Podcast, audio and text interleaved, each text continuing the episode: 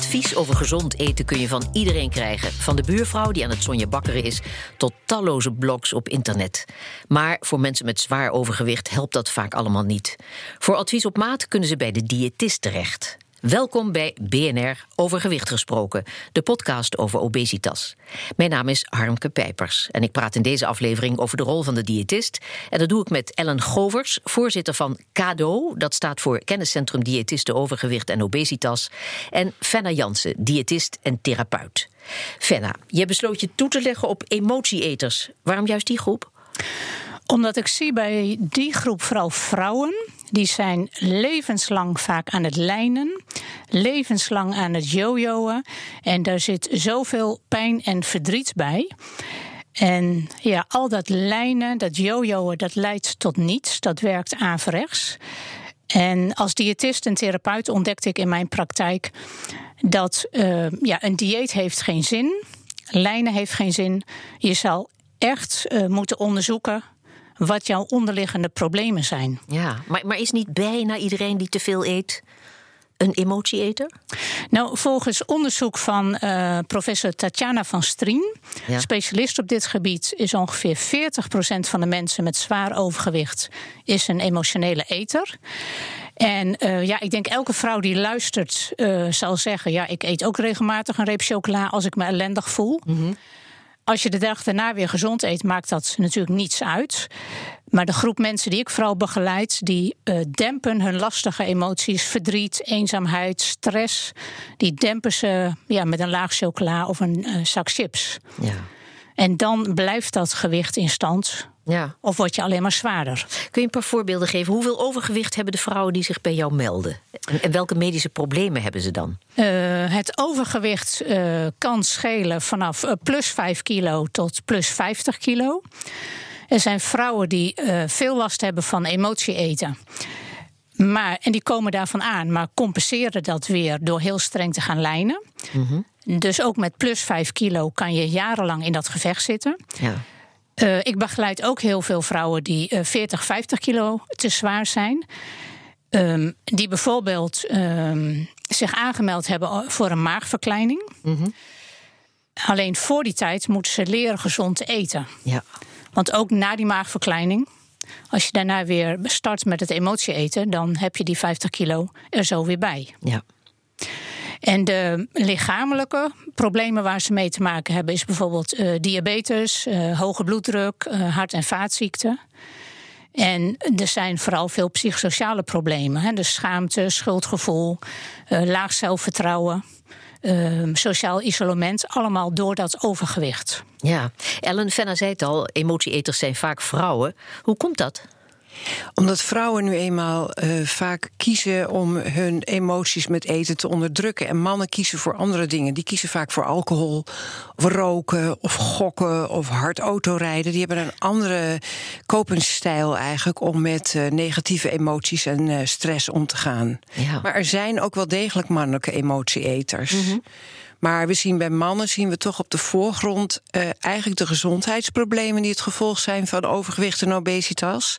Want mannen laten zich eigenlijk heel snel door een arts naar een diëtist sturen. Een vrouw zal vaak uit eigen beweging gaan, mm -hmm. een man zelden. Dan moet er echt iets aan de hand zijn. Dus verhoogde bloeddruk of al hartproblemen gehad, uh, dreigende diabetes enzovoort. Dus er zijn heel veel gezondheidsklachten, leverproblemen.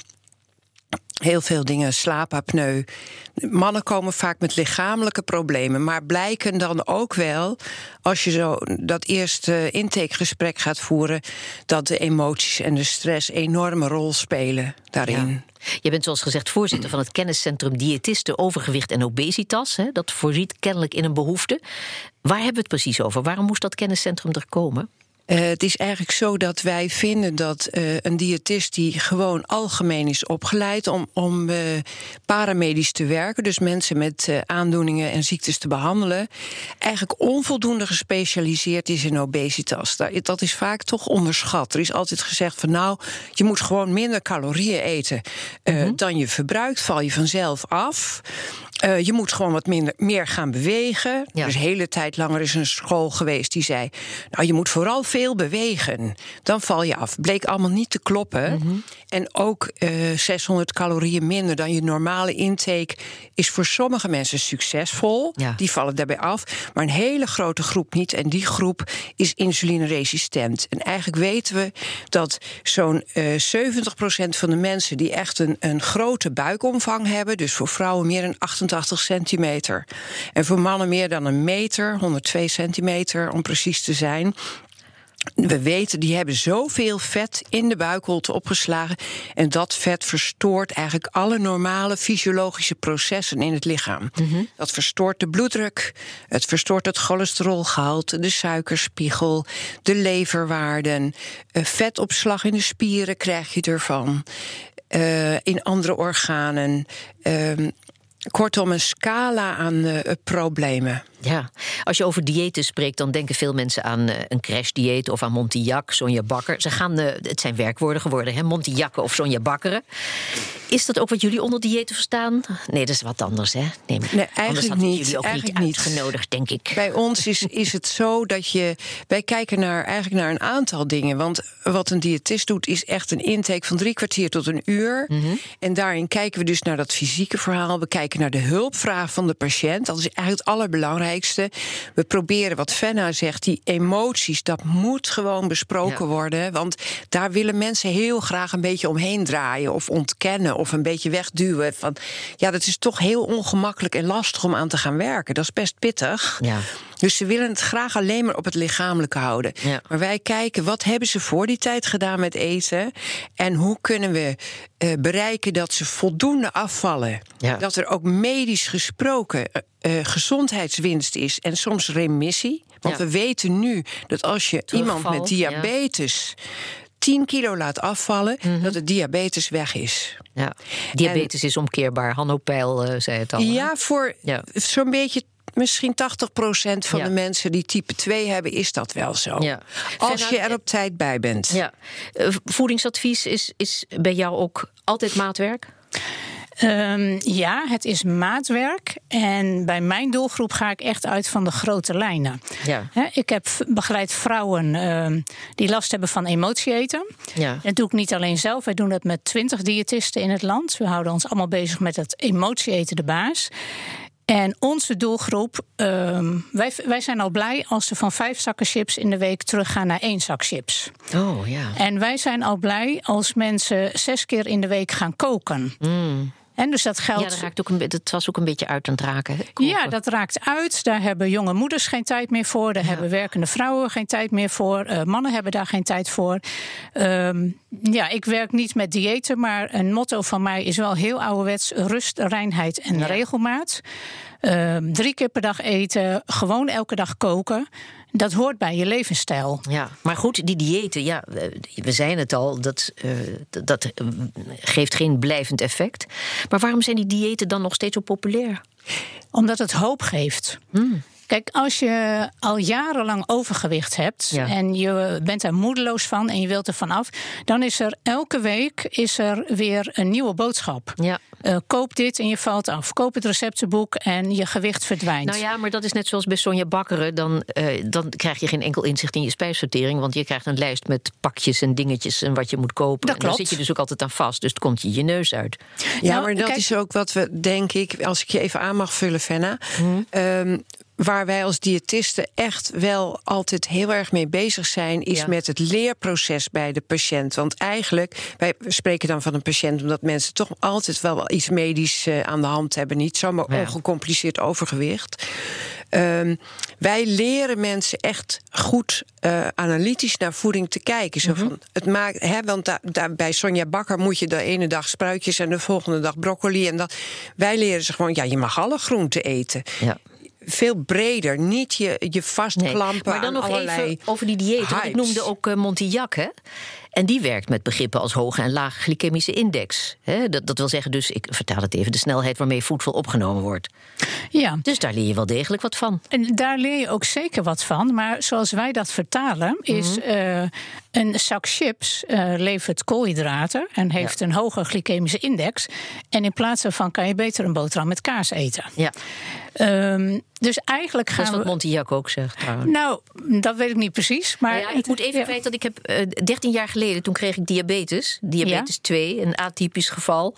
Eh, afvallen was voor mij geen optie, omdat ik geen overgewicht had. Ik heb dus veel aan die glycemische index gehad. Super. En eh, ik wilde geen insuline spuiten en ik kan het nog steeds zonder. Ja. Maar ik wil nu niet allemaal reacties hebben van wat voor dieet doe je dan? Want Nee, maar het geeft wel aan. eh, jij hebt kennelijk zelf het inzicht verkregen. Of je bent op onderzoek uitgegaan. Of je hebt daar een professional bij gehaald.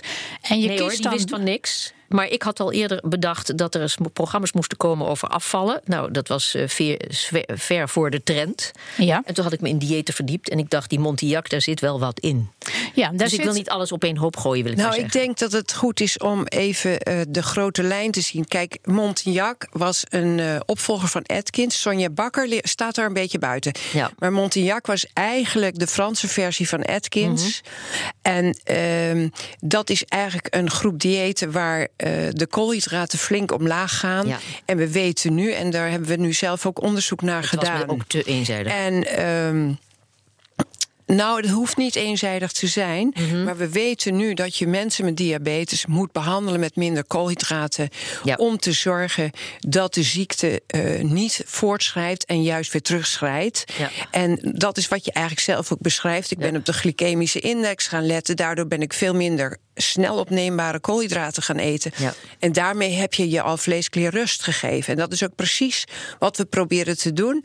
En het tweede wat we proberen te doen. ehm, is dat we zorgen dat mensen echt substantieel afvallen als dat nodig is, omdat we weten dat het enorm veel gezondheidswinst geeft. Als Ja. je mensen met hoge bloeddruk 10% laat afvallen, dan kun je gewoon bijna alle pillen stoppen. En zel- soms zelfs alles. En diabetes, idem dito. Dus dat zijn echt dingen waar we natuurlijk eh, patiënten wel. eh, dat we patiënten uitleggen van hé, hey, je hebt hier een keus. Dit gaat over jou.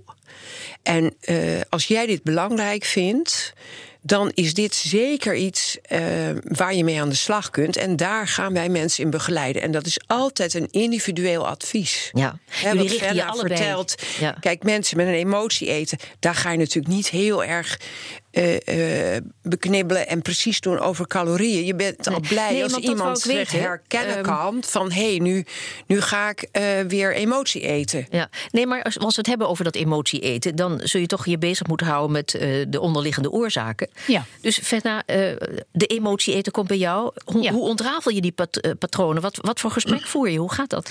Nou, ehm, de vrouwen die ik begeleid, die zeggen... eh, ik kan heel goed lijnen. En dat hebben ze dan ook bewezen. Ze zijn al 10 kilo kwijt. Maar dan is er een periode van stress. Er is een verhuizing, een demente moeder die naar het verzorgingshuis moet. En dan zit ik niet lekker in mijn vel. Dan heb ik heel veel stress. Dus dan moet ik wel eten. Ja. En dus dat is aangeleerd gedrag, soms van kinds af aan. Ik voel me ellendig, ik krijg snoep als troost. Ik voel me alleen, eh, er staat een gebakje voor me klaar. Dus mensen vervallen dan in hun oude patroon. En dan komen ze bij mij binnen met: ik kan er niks aan doen. Ik voel me ellendig, dus ik moet eten. Ja. Nou, wat ik dan doe is in een paar stappen. Zo van wanneer voel je dan ellendig? Nou, bijvoorbeeld als ik overwerkt s s'avonds thuis kom. Dat is een bepaalde situatie. Wat voel je dan? Ja, dan ben ik moe en gefrustreerd omdat mijn vent het eten niet klaar heeft. En dan is de derde vraag: wat zou je dan op dat moment het allerliefste willen? Ja, dat is natuurlijk gewoon dat je vent thuis is en het eten klaar staat. En dus je behoefte is eh, dat je of niet overwerkt of dat het eten klaar staat, dat er voor je gezorgd wordt. En wat wordt er gedaan? Een zak chips leeggegeten. Ja. Dus op die manier ja, vervul je niet je echte behoefte En blijft het je behoeften. en blijft toch? het onderliggende probleem in stand. Ze weten, je werkt veel te hard, je werkt over. Ja. En je vent werkt niet mee in het huishouden. ja, dat is nog weer een aparte podcastserie Zeker. nietwaar? Maar Zeker. ga daar nu niet te diep op in. Eh, en er zijn toch steeds meer mannen ook die achter het fornuis gaan staan. Absoluut, Dus gelukkig absoluut. maar. Maar nog even, want wat doe je dan? Eh, hoe, hoe ziet dan vervolgens het voedingsadvies eruit? Is dat de beroemde schijf van vijf en dan niet te veel tussendoor snoepen en je emoties leren beheersen? Of waar Het het is eh, in mijn geval, de doelgroep die ik begeleid, is het emoties leren beheersen. Hmm. Dus als je dan thuis komt en je bent moe en je wilt een zak chips, ja, zoek dan eerst afleiding. Ga even een kwartiertje op bed liggen om tot rust te komen. Of verduur je gevoelens. Ja, Ik ben een heilig voorstander van het woord verduren. Accepteer dat je zagrijnig bent. Accepteer dat je moe bent. En demp dat niet gelijk met eten. Nee, dan word je nog zaggerijniger. Precies, dan vergroot je het probleem. En wat je daarna natuurlijk kan doen, en wat de uitnodiging is, zorg dat je de onderliggende problemen oplost. Ja. Ja, ik zie zoveel jonge moeders met eh 2,5 kind en een baan van vier dagen die dat allemaal niet bolwerken. Ja. Probeer rust te krijgen in je agenda Ja. in plaats van te eten. Als vereniging zien jullie heel veel heil, Ellen, in acceptance and commitment therapy. Klinkt prachtig. Wat is ja, het? mooi hè, ACT. Ja. Het is eigenlijk dat je naar je leven, dat wij le- eh, gaan samen met de patiënt eh, naar zijn of haar leven kijken. Zo van, wat zijn nou jouw waarden in het leven? En eh, hoe, wij maken dan een matrix en daarbij kijken we van, wat zijn nou je waarden? Stel bijvoorbeeld, ik wil een goede collega zijn. Ik wil een goede echtgenoot zijn. Ik wil Ja. Eh, goed voor mijn kinderen zijn. eh, ik wil sportief zijn. En hoe kunnen wij nou als buitenstaanders dat zien in jouw gedrag? Leef je nou naar je waarden? En wat we heel vaak zien bij mensen met gewichtsproblemen is dat ze wel heel veel waarden hebben, maar dat ze eigenlijk. ehm, negatief gedrag vertonen. Wat, wat Fenna beschrijft, is, kan je eigenlijk ook op die act-matrix eh, zetten. Die vrouw die doodmoed thuiskomt, die heel graag eh, goed voor haar eh, werk wil zijn en ook een goede moeder. Ja. En die eigenlijk te moe is of, of, of te gestrest. Ondanks alle ambities. Precies. En daardoor gaat ze eten. Ja. Dat, dat gedrag kun je prima in die, in die act-matrix eh, kwijt. En dan gaan we met mensen kijken... hoe kun je nu weer eh, volgens je waarden gaan leven? Dat je niet weer die, eh, dat vluchtgedrag vertoont. Ja. Maar goed, het betekent een enorme uitbreiding van jullie vak. Want je bent ook een soort van psycholoog. Ja, maar dat ben je met eten altijd. Want eten en Ja. emoties zijn vanaf het eerste slokje moedermelk niet van waar. elkaar te scheiden. Echt niet. En die illusie moeten we ook heel snel met z'n allen Ja. als wereldbevolking de deur uitdoen. Want dat is voor ieder, geldt voor iedereen. Ja. En niet Maar iedereen even- gaat er hetzelfde mee hè? om. Maar Gedragsverandering kost ook veel tijd. Hoeveel sessies heb je daarvoor nodig? Nou, dat hangt er vanaf. Ehm ik heb wel eens eh, jonge dames begeleid die na twee sessies klaar waren. Ja, dat is wel erg snel. Maar ik bedoel, Nou, krijg je als diëtist ook de tijd om die gedragsverandering die er dan nodig is, om die te bereiken. Ja, daar krijg je de tijd voor. Mhm. Eh, ik begeleid ook heel veel vrouwen een jaar of twee jaar. Ehm, ik neem daar de tijd voor. Mijn cliënten nemen daar de tijd voor, omdat ze echt graag ander gedrag eh, willen en eh, prettiger in hun lijf zitten. Dat Ja, lukt ook. Maar zijn de zorgverzekeraars welwillend? Zijn de zorgverzekeraar eh, vergoedt daar een deel van. Die vergoedt Ja. Mhm. lang niet alles. En dat is jammer. Aan de andere kant zie ik heel veel vrouwen die geld en tijd over hebben voor hun eigen gezondheid. Ja, dus dat je- betekent dat de mensen die het misschien wel het meest last hebben van eh, obesitas, eh, die hebben vaak niet de financiële middelen om eh, Nou, ik wat dat- nodig is aan exact te betalen. ik wil daar wel wat op aanvullen. Want Ja. wettelijk gezien mag iemand drie uur per jaar naar de diëtist. Dus 180 minuten. Ja.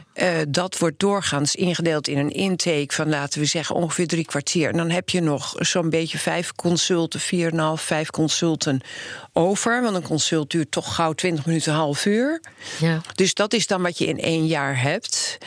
Eh, mensen die in de ketenzorg zitten, die dus al eh, diabetes hebben of al hart- en vaatproblemen, die zitten eh, al in ketenzorg. En daar zijn soms de beperkingen minder, maar dat is per keten verschillend. Dat Ah, kan ja. dus in het gebied waar Fenna werkt heel anders zijn dan in deze regio. Ja, komt er ook nog bij. Ja, dat is allemaal vrij willekeurig. Maar mensen die, die baat hebben bij de behandeling en die wel die eerste drie uur vergoed hebben gekregen, ehm, die willen vaak zelf blijven en betalen dan gewoon zelf de consulten. Ja. Dat zien we echt heel vaak. Want als Ja. mensen merken, ik heb er baat bij, ik voel me een stuk beter en ik ben een heel eind op weg, Ja. Dan hebben ze, die, daar hebben ze het er wel voor over. Preventie is dus heel belangrijk. Verwachten jullie meer tijd te gaan krijgen? Want ik zag minister De Jonge kort geleden op televisie zeggen dat er een stelselwijziging moet komen met meer nadruk op pre- preventie. Nou, dat juichen wij natuurlijk van harte toe. Ja. Hè, In eh, jullie eerdere podcast hebben jullie ook al gezegd... eh, overgewicht bij kinderen is een groot probleem. Ja. Als kinderen eenmaal te zwaar zijn... eh, dan heeft dat lichamelijk jarenlang consequenties. Ja, zeker. Eh, afvallen wordt daarna ook veel moeilijker. En dan zien wij ze als volwassenen terug. En dat is heel jammer. Ja. Eh, dus De wij zijn- kinderarts die ook zei van ik zie in de wachtkamer zie ik de diabetes twee patiënten van de toekomst en wat een geld gaat dat kosten. En dat is natuurlijk het argument waar het om gaat. Hè? Ja, en dat ja, is... maar eh, het, het helaas. kost ook gezondheid. Hè? Een Ja. kind wat al op zijn tiende obese is... eh, en die dan misschien op zijn eh, 35ste diabetes heeft ontwikkeld... die heeft gewoon een beperkte levensverwachting. Daar moet Ja. je eerlijk in nee, maar zijn. Ik bedoel, dat geld is het meest overwegende eh, doorslaggevende in- argument. het is helaas. altijd het is niet argument, anders. maar het je is moet- zo duidelijk waar je voordeel ligt en wat er moet gebeuren. Toch? Ja, Ja. maar we hebben nu ook de GLI. Dat, eh, is, is dat? dat? is de gecombineerde leefstijlinterventie. Oh ja. Daar zie je dat diëtisten als leefstijlcoach werken... samen met eh, fysiotherapeuten en andere sporttrainers. Ehm, daar mogen mensen nu instromen eh, via de huisarts. De huisarts kan ze verwijzen. Ja. De toestroom is nu nog beperkt, want ze wilden het voorzichtig gaan uitproberen. Mhm. Maar da- dat zou een vlucht kunnen nemen als het goed gaat. ja. Maar zijn die huisartsen op tijd over het algemeen? Sturen ze mensen op tijd eh, in? Dat hangt eh, vanaf ook welke contacten je hebt. Hè. Ja. Dus ehm, eh, de meeste diëtisten hebben heel goed contact met een huisarts. En ehm, het zou fijner zijn als de huisarts iedereen met overgewicht en bijvoorbeeld een hoge bloeddruk instuurt. Eh, gebeurt nog niet altijd. Wat de huisartsen nu wel doen, is bijvoorbeeld de mannen van 40 met een hoge bloeddruk en overgewicht. Die vallen nu in een, eh, ja, een soort ketenaanpak, noemen wij dat. Ja. Dus die worden nu standaard verwezen naar een diëtist. Met het verzoek om begeleiding te nemen om echt gezonder te gaan eten. Ja. Om eh, ja, gezondheidsproblemen te voorkomen. Ja, Ik zie in mijn praktijk dan, ik had laatst een echtpaar van rond de 40. Eh, hij 140 kilo, zij 134 en een dochter van 6 met fors overgewicht. En hij had al zijn heers- eerste hartaanval gehad. Die mensen heb ik goed op de rit kunnen helpen, maar ik had ze liever vijf jaar eerder gezien. Ja. Fenna, je bent ook de bedenker van Emotie-etende baas. Hè? Twintig diëtisten gebruiken die methode. Er is ook een online programma. Eh, kun je met zo'n. eh, want vooral die mensen die, eh, zeg maar, zodra ze het zelf moeten betalen, die dan moeten afhaken omdat ze het geld niet hebben. Kun je met online adviezen emotie-etende baas worden? Of is daar toch veel meer voor nodig? Nou, ik ben zelf verrast door de leuke resultaten van het online programma. Ehm, ik combineer dat met ehm, zeg maar tv-sessies, eh, Facebook live-sessies en een eh, besloten Facebookgroep. Het fijne is, eh, misschien, is dat de vrouwen daar onderling heel veel steun aan elkaar vragen en geven. En dat ze ook open durven zijn over de eetbuien of als er een dreigende eetbui is. Eh, dus zelfs online is er veel mogelijk. Ja. Even uitgaand van het ideale scenario. Wat kun je bij een cliënt met morbide obesitas bereiken? Hoeveel kilo? Nou, eh, wat Ellen net al aangaf, als iemand 10% afvalt, dus bijvoorbeeld 10 of 15 kilo, eh, dan is te bereiken dat de bloeddruk omlaag gaat, dat de bloedglucose omlaag gaat, dat het cholesterol omlaag gaat. Ja. En dus dat het gewicht omlaag gaat en dat die betrokkenen zich veel prettiger voelt. Ja. Dus daar is eh, ja, veel levensvreugde te, te verwachten, Ja. maar ook echt veel gezondheidswinst. Ja. We weten dat eh, mensen met obesitas lang niet allemaal kunnen afvallen. Maar als cliënten zeggen je advies op te volgen, maar vervolgens niet afvallen. Hoe kom je er dan achter of ze zitten te jokken of niet? Of dat er iets anders aan de hand is? Ja, dat is altijd een heel spannende. Toch, Eh, ja, en dat weten we natuurlijk nooit zeker. Ik ben dan wel therapeut, maar ik kan niet in mensen hoofden kijken en ook niet in hun eigen huis of koelkast. Eh, wat ik aangeef, op een gegeven moment check ik dan ook echt de voeding en dan zeg ik: Nou, u eet fantastisch. Eh, u eet echt veel beter dan een half jaar geleden. Als, er, als u helemaal niets afvalt, ja, dan verwijs ik u graag terug naar de huisarts Ja. om te kijken wat er meer aan de hand is. ja, maar als iemand wel goed eet hè, Ja. en niet afvalt, dan zou je toch iets anders moeten zien aan bloeddruk en dat soort zaken. Dat hoeft niet. En wat Ellen zo net ook al aangaf, als mensen bijvoorbeeld een uh, grote buikomvang hebben, ja, ja. dan is de kans groot dat ze insulineresistent zijn. Wat jij van jezelf ook al aangaf, dat je diabetes 2 had ontwikkeld, ook al was jij niet te zwaar. Ja dan is die hele spijsvertering uh, werkt slecht. Mag ik daar even wat op aanvullen? Ja, kijk, die insulineresistentie die uh, zorgt ervoor dat de hele stofwisseling anders gaat. En dat je juist als je uh, normaal eet, Normale hoeveelheden koolhydraten kunnen ook boterhammen zijn en groenten en aardappels en fruit en noem maar op. Dat je toch heel makkelijk uh, vet opslaat in plaats van dat je vet afbreekt. En dat moet je dan doorbreken. En op, op zo'n moment werken we toch met laag koolhydraatdiëten. Dat is laag koolhydraten en dan hoog eiwit. Mm En uh, daar zien we dan wel resultaten. Ja. En ik denk dat het ook belangrijk is om te weten: mensen die heel erg zwaar zijn. Fenna noemde net een voorbeeld van iemand van 140 kilo. Ja dan kan het zo zijn dat het lichaam uh, gewoon eigenlijk dat die stofwisseling gewoon niet meer goed werkt. Ja. En dat je het met uh, voeding en gedrag en bewegen niet meer bereikt. Dat mensen nog 4, 5 kilo kunnen afvallen, zich wel iets fitter gaan voelen, maar dat je dat enorme overgewicht niet meer aan kunt pakken. En dat betekent dat er toch een, een groep is die uiteindelijk, als we er te laat bij zijn, mm -hmm. want daarom willen we er zo graag vroeg bij zijn. Ja maar als het al, al 20, 30 jaar duurt, dat je soms toch bij de chirurg terechtkomt. Ja, en raden jullie dat dan ook aan in zo'n geval? Ja, ik heb gewoon een aantal patiënten uh, begeleid die zo ziek zijn dat hun levensverwachting daar echt ernstig door uh, in gedrang was gekomen. Dat je echt moet zeggen, nou, deze mevrouw is over vijf jaar misschien niet meer in leven. En dan iemand van 52. Dan, Dat is gewoon een moment dat je moet zeggen, jongens, je moet eerlijk zijn. Je moet ook weten wanneer je iets niet kan. Ja. Maar goed, dat is een heel duidelijk geval. Hè? Als, als mhm. het leven in gevaar komt en er allerlei vreselijke complicaties zijn. Maar uh, als, als ondanks jullie inzet en enthousiasme resultaat uitblijft. Hè? En het gaat nou niet om iemand die morbide obese is. Wanneer zeg je dan als uh, diëtist: sorry, maar ik kan je niet verder helpen? Um, ik zeg dat vrij snel. Dat wil zeggen, ik laat cliënten zelf uh, doelen stellen, een toekomstscenario, actieplannen. Mm -hmm. En uh, dat bespreek ik met cliënten. We evalueren het samen. En ehm, ja, als blijkt dat of de cliënt niet in actie komt of uh, lichamelijk uh, is er iets aan de hand waardoor het afvallen niet lukt. Ja. ja. dan kan het zijn dat ik na een paar maanden de begeleiding stop of dat ja. voorstel. En dat ik de cliënt naar de huisarts verwijs. Ik wou zeggen, wel een vervolgtraject. Ja, dan ja. gaat de cliënt terug naar de huisarts. En dan is het aan de arts om verder onderzoek te doen wat er lichamelijk aan de hand kan zijn. Ja. Ik zie ook veel cliënten die extra uh, psychosociale hulp nodig hebben. En dan verwijs ik ook terug naar de huisarts of de psycholoog om daarmee aan de slag te gaan. Ja. Zeg, um, stel, iemand met fors overgewicht luistert nu naar deze podcast. Dat is niet helemaal onwaarschijnlijk. Echt ernstige gezondheidsklachten heeft hij of zij nog niet. En gesprekken met de huisarts of de diëtist zijn er ook nog niet geweest. Wat zou jullie tip zijn? Fenna. Ja, mijn tip zou zijn: maak een afspraak met een diëtist. Ja. ga, nou, dat, dat meen ik serieus. Want. Uh, op internet is te veel informatie, dus mhm. door de bomen zie je dan het bos niet meer. Waar, ja. En met een gesprek met een diëtist uh, ja, krijg je vrij snel helder uh, waar ligt jouw grootste winstpunt. Ja. ik heb vrouwen die uh, drinken te veel door de week, te veel alcohol. En ik vraag als eerste, wat denk je zelf dat je winstpunt is? Nou, dan kan het zijn de wijntjes door de week laten staan. Mm En dan kan je al heel veel afvallen. Ja. Als het probleem emotie eten is, ja, dan pak dat aan. Ja. En Ellen, wat zou jouw advies zijn?